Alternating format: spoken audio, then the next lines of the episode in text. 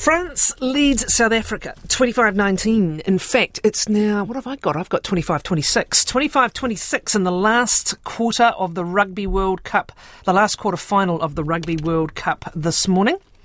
Of course, the All Blacks beat Ireland yesterday in an absolute stonker of a match, one of the best games of rugby in a very long time. Argentina will be their opponents in the semi final at 8am this Saturday after they beat Wales.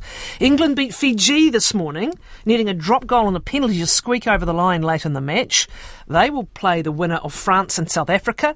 That match is underway right now. Oops, another three points. It is 26 25, and my eyesight's letting me down.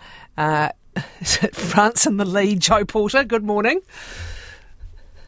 Bonsoir, how are you? Bonsoir indeed, where you are. You're um, there for RNZ. Uh, that's 29 25 to France now, is it? Or, no, South Africa.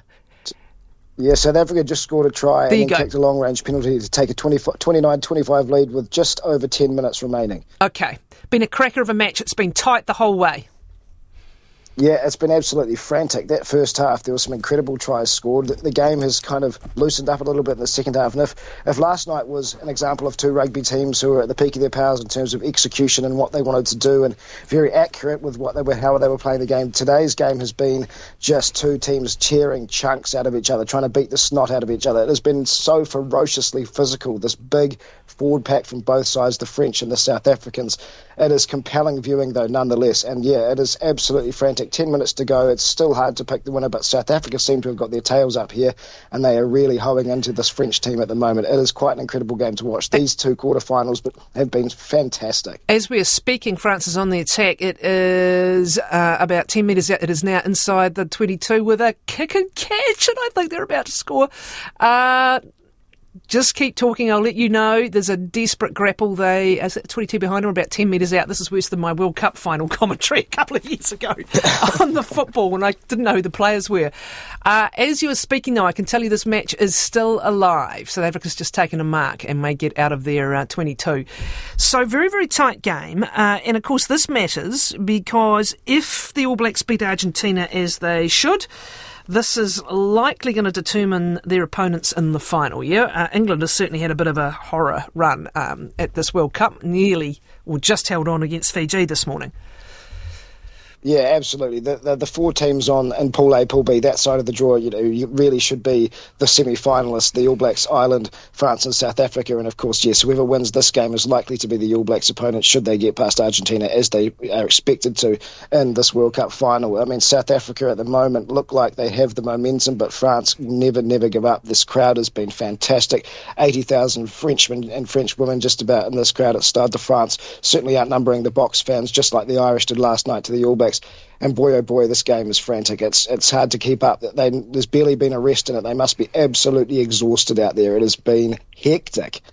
What happened with uh, England Fiji? Um, uh, Fijians wouldn't it have been amazing to have a second tier side get through, uh, but in, in, the end, just keeping control. It seems England with those late uh, boots. Here's a French penalty being lined up. Keep going. I'll tell you what happens. Still wouldn't close the gap, but carry on. Yeah, no, you're right. Uh, England sort of uh, we're up here, up, up by about 24 points to 10 in the second looked like they were sort of just going to run out of the clock and control things. But Fiji, like they have done so many times in the past, scored a couple of brilliant tries with just some moments of genius. And then, of course, they had their tails up. They closed the gap to about two points, 24 22. And then Owen Farrell, very clutch in those big moments, kicked a drop goal and another penalty to sort of push that score out to just beyond the Fijians' reach. But even in the last few minutes, they had plenty of phases, just like Ireland did last night, to try and get that match winning try. Couldn't quite get over the line. England holding on to win and go through. But of course, you're right. The English and that side of the draw, Argentina, have not been as strong as as as the, the France, South Africa, Ireland, and the All Blacks. So I wouldn't think that anyone would be too worried about facing England in the semi-finals. Uh, but yes, holding on to, to, get to get the job done, albeit not terribly convincingly. And yes, a real shame for Fiji. They've been remarkable this tournament. Well, a little bit up and down, let's be honest, but they're remarkable to get that win over Australia, make it through to the quarterfinals for the first time in a long time, and and they've really you know captured a lot of the imagination of these French fans. No doubt they played played their hearts out, and they didn't just play fancy flair Fijian rugby. They were direct. They were good at the breakdown. They have some incredible players, a lot of them actually based here in France. Uh, so, yeah, unfortunate for them not to go through. It would have been an amazing story to see a Tier 2 team go ahead. But, of course, like we say, I don't think it's going to be that side of the draw that comes out tops at this World Cup. Okay, point in it now. Penalty uh, to France successful, but they're back in their own 22 now with. Uh, oh, don't trust my eyesight again. The clock seven, running Seven minutes to go. seven minutes to go. 29 28 to South Africa inside France's 22 with, a, with an attacking line out here. You'd imagine they'd go for a drive. Um, yeah, oh gosh, this game has been up and down, up and down. Referee Ben O'Keeffe from New Zealand, he's really let this one flow. It's been a, a real spectacle. Now let's talk about that game yesterday. I'm still uh, frustrated about the number of times the All Blacks kick away possession. I think I counted twice where a few phases on it resulted in points to the opposing team.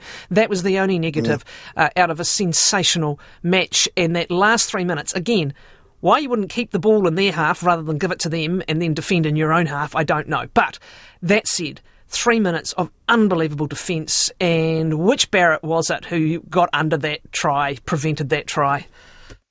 Yeah, that was amazing, wasn't it? And you're right, that Aaron Smith box kick, I think every you know that put the hearts in the collective mouth of all New Zealand fans. But uh, Jordie Barrett, that was a that was a, obviously a game changing moment. Ireland on the line out try that already scored a penalty try from essentially the same position nine times out of ten, that's another try to Ireland, peeling off the side of the maul. And Jordie Barrett, he has a big body, but boy, oh boy, he did incredibly well to get under that and hold it up. And that gave the All Blacks the, the momentum, the spirit to, to hold out for 37 phases it was in the end last night. They made 226 tackles, a monumental amount. So defence from both sides, fantastic. And yeah, the All Blacks deserved to win. It was an absolutely thrilling game, though. In Ireland, you've got to feel a little bit sorry for them. They felt like there was a little bit of destiny around that team, didn't they? World number one, 17 tests they'd won in a row, uh, favourites to go on and win the World Cup with the bookmakers. So the All Blacks uh, certainly proving a point last night. They really did, uh, and there were many positives in that. They seemed to be tackling low. It was interesting talking to Ian Smith, uh, sorry, Smith, um, Sir Wayne Smith a week ago. Wrong sport. Um, Afghanistan beating England in the cricket, though, isn't that amazing? Um, talking yes. to Sir Wayne Smith, and his recommendation for improving the sport was the tackling goes lower. You, you lower the risk of those accidental head knocks and penalties and red cards, and they seem to be tackling lower right through this match getting through that last phase without a penalty. Uh, almost a surprise and, and a highlight of uh, a highlight of skill. Um, what else did you really take out of that match that is positive for the All Blacks going forward? Well, they were just so combative, and, and, at the breakdown, they really did win that battle, and that's where they've been, you know, shown up by France, of course, in the opening game defeat and earlier on against the Springboks at Twickenham. Uh, overcoming two yellow cards has to be said. That's a fantastic effort in a game where the other team had 15 men for the entire match. Uh, discipline was fairly good despite those two yellow cards as well. The All Blacks scrum, Ethan de Groot coming back from suspension, he was a little bit underdone. Tyrel Lomax had missed games because of his knee injury, but the All Black scrum was dominant.